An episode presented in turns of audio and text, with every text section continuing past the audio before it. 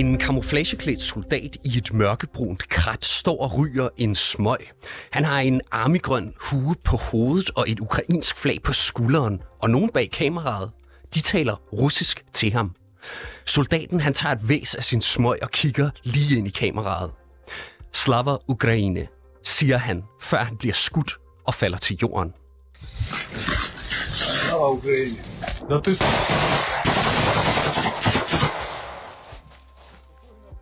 Sluknes. Du lytter til Konfliktzonen, hvor vi i dag skal se nærmere på en video, der i den grad har rystet Ukraine. Det er en video, der giver os et indblik i den forråelse, der lige nu finder sted på slagmarken og i krigen. Men som samtidig taler ind i den informationskrig, der også foregår mellem Ukraine og Rusland. Mit navn er Mads Vesterager. Velkommen til Konfliktzonen.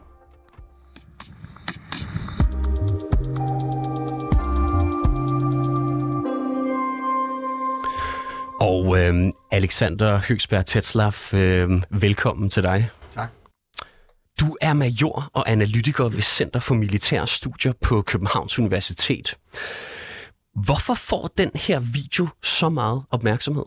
Jeg har jo selv set videoen, og øhm, jeg synes også, den er ret brutal. Altså for mig sætter jo tale om, om en likvidering, og man, og man ser simpelthen det hele. Så, så videoen er, er, som du selv siger, tror jeg, en del af den informationskrig, som, som foregår, og den bliver aktivt brugt i, i det der narrativ om, øh, om krigen, altså som propaganda, øh, både fra russisk og også fra ukrainsk side. Jeg tror, ukrainerne har rigtig stort fokus på at bibeholde dem til et affektivt engagement i krigen, for de er dybt afhængige af, at Vesten stadigvæk øh, leverer våben til dem, og ligesom, at krigen bliver noget, vi bliver mindet om hele tiden. Og så er sådan et, øh, et, et, et, kan man sige, en video som den her, øh, et rigtig godt middel, fordi det er jo virkelig noget, der rammer os, øh, kan man sige, for følelsesregisteret.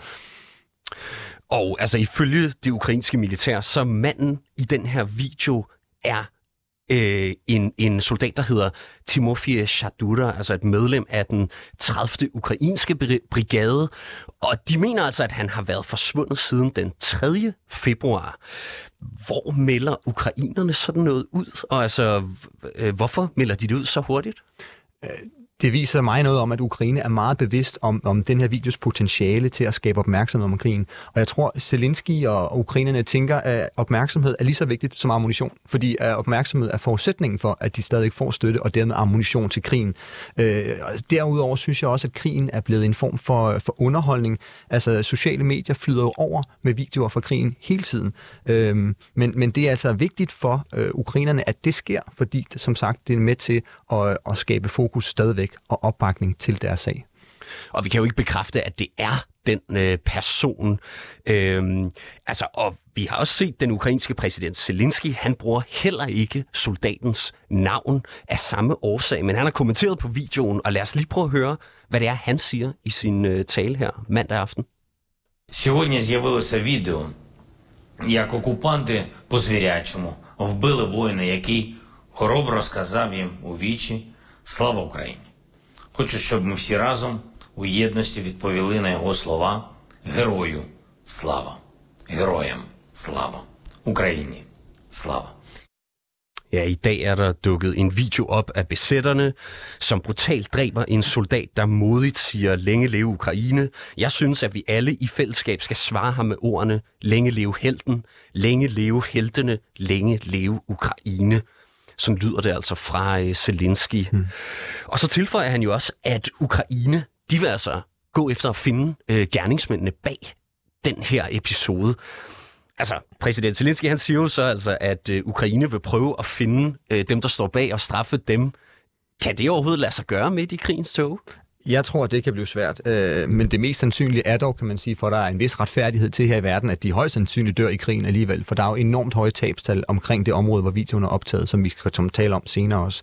Men jeg tror, at det bliver svært, men jeg, men jeg synes, at historien her også minder mig om øh, min tidligere historie, jeg, jeg hørte i starten af krigen, omkring den her ukrainske kvinde, som var blevet voldtaget, og fortalt noget omkring hendes gerningsmand, en russisk soldat, som havde en tatovering på brystet, og det startede en, en, en hel historie om ham her, soldaten her, som så senere blev af ukrainske øh, hvad hedder det, militær blev, øh, blev fundet og erklæret død, og man tog et billede af hans, hans døde ansigt, for, for ligesom at vise, at nu havde man altså fundet ham her, som, øh, som havde for, for, ja, forulæmpet en ukrainsk kvinde. Og jeg, jeg synes, hele, hele den fortælling, det er jo noget, som, som vi kan relatere til som, øh, som folk, der følger med i krigen. Og man, øh, det er jo ligesom en, en, en spændingshistorie, ikke også? Der er, der, er en, der er en held og en skurk, og, og til sidst så vinder de gode. Og det er med til at opbygge den her øh, narrativ, den her personlige forhold til krigen, som gør, at vi alle alle sammen er interesseret i at følge med. Og det er ukrainerne enormt dygtige til at fastholde, og det er Zelensky især også. Fordi en sidste pointe herfra skulle være, Ukraine har i min optik to fjender. Den ene er Rusland, det er oplagt. Den anden, det er, at Vesten vi glemmer eller opgiver krigen. Og begge to er, er, er faktisk lige vigtige, for øh, deres succes afhænger af begge dele. Og jeg har faktisk et citat her fra øh, den tidligere ambassadør i øh, Rusland, Claus Søndergaard, som har sagt, at Rusland mener, at, at langvarig krig, det afgøres ikke kun på slagmarken, men også af politisk, økonomisk og i det hele taget sammenhold. Og her er opfattelsen, at Vesten ikke står distancen, og det synes jeg er en interessant pointe, for det tror jeg også er noget af det, jeg er mest bekymret for på lang sigt, at Vesten simpelthen taber interessen, eller går mere op i energipriser, og så øh, er Ukraine lidt overladt til sig selv. Og det er også spændende med et nyt præsidentvalg om et par år i, øh, i USA, og, og det ved russerne godt, og det ved ukrainerne også godt, og det skal vi være opmærksom på. Mm. Ja, interessant. Hvad hedder det? Vi hører jo også fra talsmanden for øh, præsidentkontoret i Kiev, at øh, soldaten i videoen er en ukrainsk krigsfange. Altså, hvis det er rigtigt, og han bliver skudt og dræbt af russerne, mens han er i fangenskab, så er det vel en øh, krigsforbrydelse, vi er vidne til? Det vil jeg Eller? sige. En klokkeklar krigsforbrydelse. I, ifølge den 3. Genève-konvention fra 49 omhandler netop behandling af krigsfanger, der er det her selvfølgelig øh, dybt ulovligt. Og både Ukraine og Rusland både dengang det var Sovjetunionen og, og tidligere øh, og senere som Rusland som stat har ratificeret den, så de skal også overholde den. Det er der ingen tvivl om. Men, men altså, så det er en krigsforbrydelse kun, hvis han er fange, eller altså, kunne der være an, andre øh, situationer, som, som, øh, som den her video kunne vise? Egentlig? Øh, jeg, jeg forstår ikke helt spørgsmålet. Hvad, hvad, mener du? Øhm... Jamen, hvad kunne han ellers være, tænker jeg? Nej, nej, for mig at sige, så kan han ikke være andet end en krigsfange. Hvis han, han, han bærer en ukrainsk uh, uniform, og han, hans tilsyneladende er ukrainsk, og ukrainerne har også bekræftet hans identitet, må vi gå ud fra, jamen så er der ikke nogen tvivl om, at, at han er en krigsfange, og så skal han uh, behandles derefter, og det er han selvfølgelig ikke blevet. Tak for det, og spørgsmålet er jo også, om vi overhovedet kan stole på den her video i virkeligheden. Og det skal vi altså se nærmere på nu med vores næste gæst, men Alexander Høgsberg øh, Tetslav, du bliver heldigvis stående her i studiet, og vi vender tilbage til dig lige om lidt også.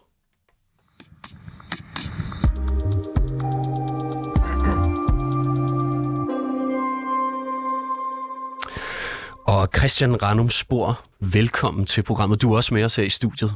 Tak. Øhm, du er Managing Director og Co-founder af efterretningsvirksomheden Eagle Shark. Øhm, og du skal hjælpe os lidt med at kigge på videoen her og altså vurdere dens troværdighed.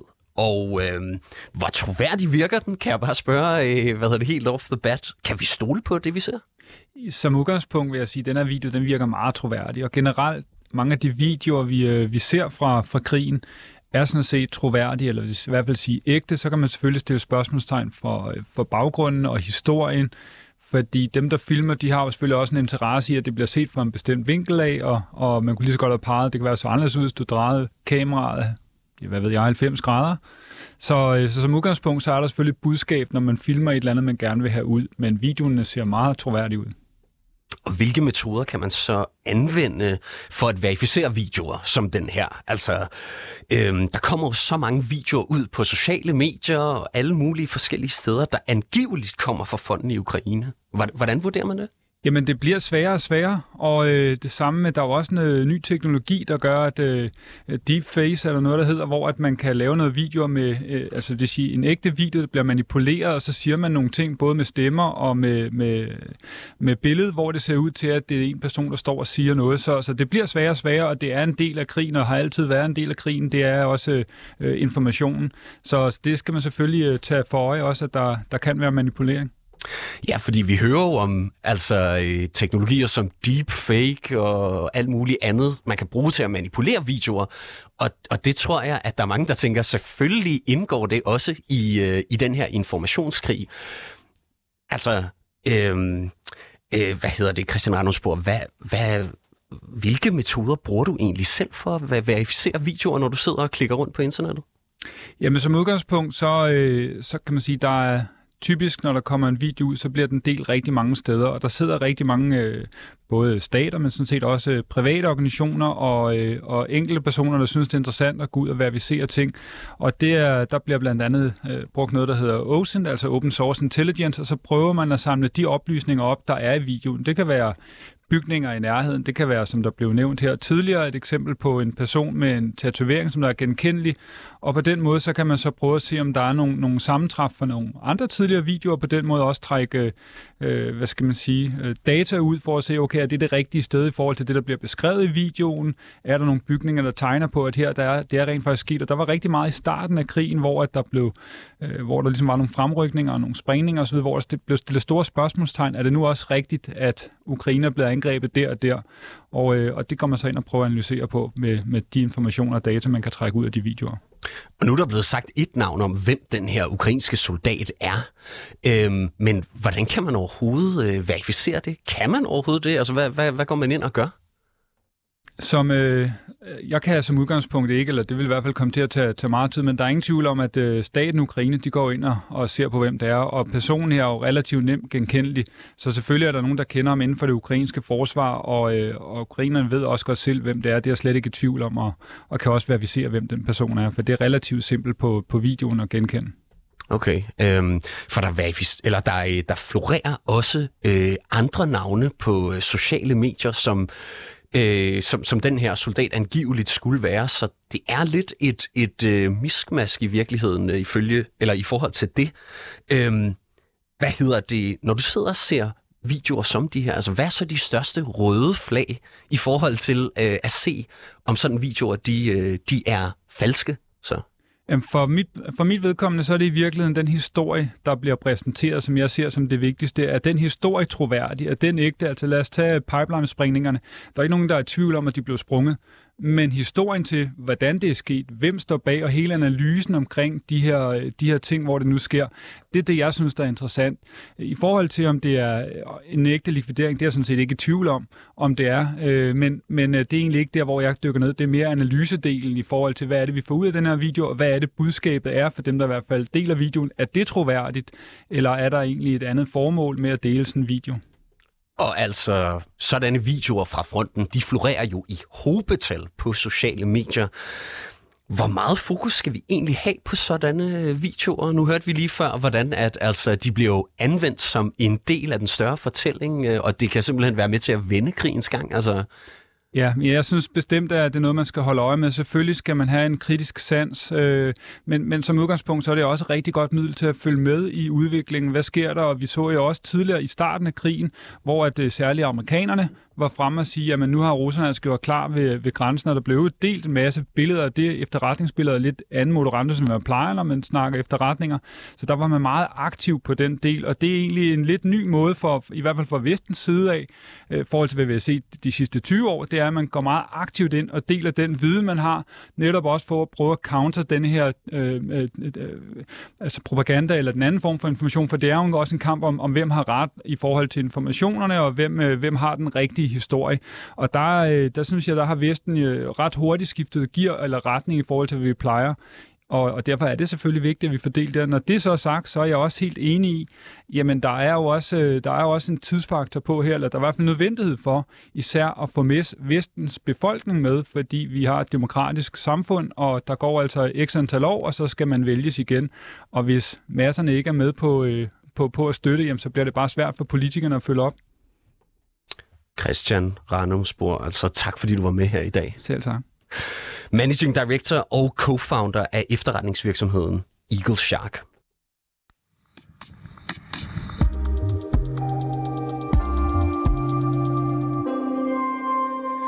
Og så vender vi os over til dig igen, Alexander øh, Høgsberg Teslav. Øhm, du er stadig med mig her i studiet, major og analytiker ved Center for Militære Studier på Københavns Universitet. Og øh, hvis vi antager, at det er russiske soldater, som har filmet den her video, hvor de likviderer en ukrainsk soldat, og altså, at den er ægte, hvad ville motivet så være for at udgive det?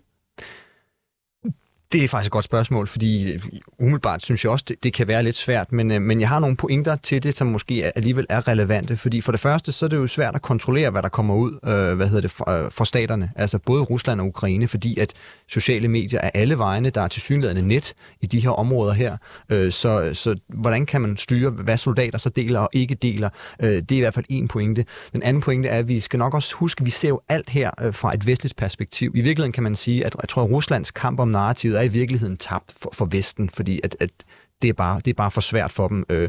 Men russisk hjemmepublikum støtter jo faktisk stadigvæk krigen, og det er jo interessant pointe. De støtter ikke mobiliseringen, de har ikke lyst til at slås, men, men så længe de ikke skal slås, så, så er det egentlig ikke så slemt. Så er der faktisk stor opbakning til krigen. Og sådan en video her kan måske tale til dem, fordi det er jo det, Putin også taler om med, med nazisme og alle de ting her, som han, han, øh, han fejlagtigt påstår, at ukrainerne er, for netop også at, at dehumanisere dem på en eller anden måde. Og, og sådan en video her kan også være med til at dehumanisere dem, ligesom det også dehumaniserer russerne for os.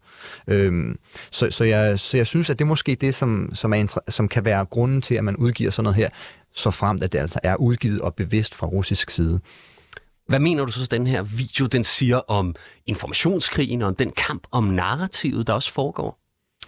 Ja, altså jeg, jeg synes, øh, for det første, så, som jeg også nævnte før, den største risiko for Ukraine er, er for mig at se nok en, en krigstræthed i, i Vesten. Jeg, jeg er egentlig ret øh, fortrøstningsfuld omkring det her med, om Vesten kan komme op i gear i forhold til at producere nok ammunition og, og våben osv. til fortsat at støtte den her måske nok langvarige krig.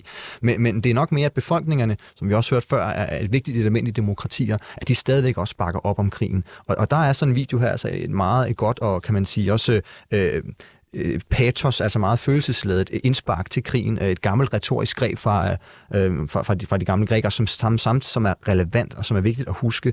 Og så er der også en anden pointe, jeg synes er relevant at, at kigge i historisk perspektiv, fordi historisk har krige været kæmpet langt væk fra befolkningerne. Ingen har rigtig vidst, hvad der foregik vel. Det har været sådan et kaos, som, som har været væk fra, fra, fra, øh, fra, fra den almindelige borger. Men med Vietnam fik vi første gang øh, indblik i, hvad det betød, hvor vi havde reporter med ramme frem med fronten. Mm. Under den, den første golfkrig, det var der, hvor CNN jo faktisk voksede og blev, blev verdenskendt hvad hedder det, øh, tv-station. Og nu har vi så i 2022 en, en krig i Europa, øh, for, en stor krig i Europa for første gang i, i mange år, hvor sociale medier for alvor spiller en stor rolle. Og det synes jeg, det er måske det interessante ved Ukrainekrigen. Det er den måde, sociale medier pludselig har fået en stor rolle. Vi står her og taler om en video i, i, i mange minutter i radioen, for eksempel. Og altså informationskrig, det er, jo, det, er jo, det er jo også et begreb, der vækker lige så mange forestillinger om, hvad der egentlig øh, øh, foregår. Sådan, kan man forestille sig, at der sidder nogen på ukrainsk side og på russisk side, og så har nogle videoer, som de holder tilbage og venter til det helt rette tidspunkt, de ligesom udgiver dem?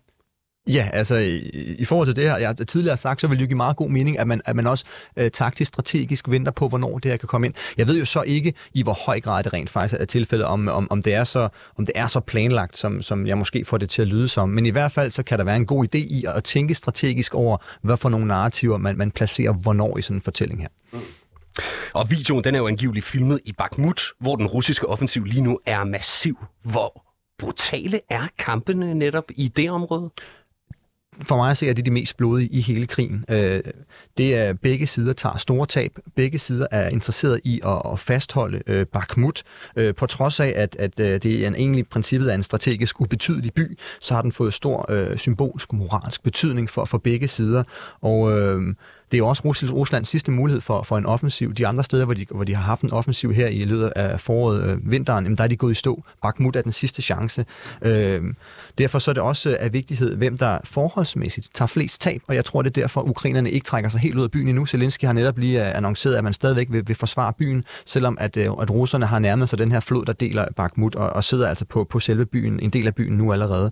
Men for, for ukrainerne tænker jeg, der er grunden til, at man bliver ved med at kæmpe i Bakhmut, er for mig at se, at man vil påføre russerne så mange tab som muligt. Det vil sige, så er det altså også vigtigt, at man, at man påfører russerne flere tab, end man selv får øh, i sin relativt styrkeforhold.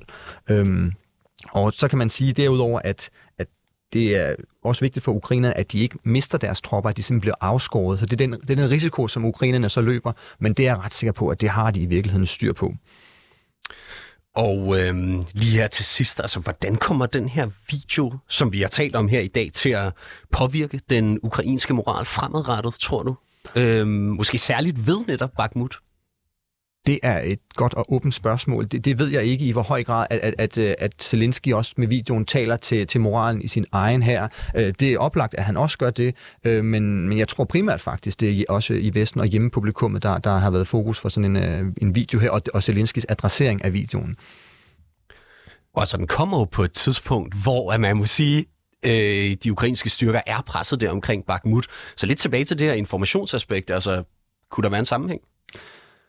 Hmm, Ja, det, det, det, det tror jeg måske kunne være, det er måske lidt spekulativt. Det er umiddelbart, så, det, det kan give god mening, der er en sammenhæng, men ikke, ikke nødvendigvis. Øh, og lige til situationen omkring Bakhmut, øh, jeg tror, at russerne kommer til at, at gå i stå omkring Bakhmut, så har de ikke ressourcer til at videreføre angrebet, og så kan vi vente på et måske ukrainsk modangreb. Øh, og på den måde, så er det jo, det er jo fint nok med et moralboost inden en eventuel offensiv. Alexander Høsberg Tetslav, tak fordi du var med os her i dag i studiet. Det var så lidt. Altså major og analytiker ved Center for Militære Studier på Københavns Universitet.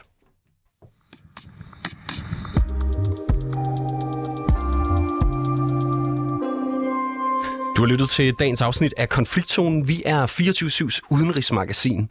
Mit navn er som sagt Mads Vesterager, og holdet bag programmet det er Christine Randa og Sofie Ørts. Du kan lytte til programmet direkte mandag til torsdag fra 8 til 8.30, men du kan selvfølgelig også høre programmet som podcast. Tak fordi du lyttede med.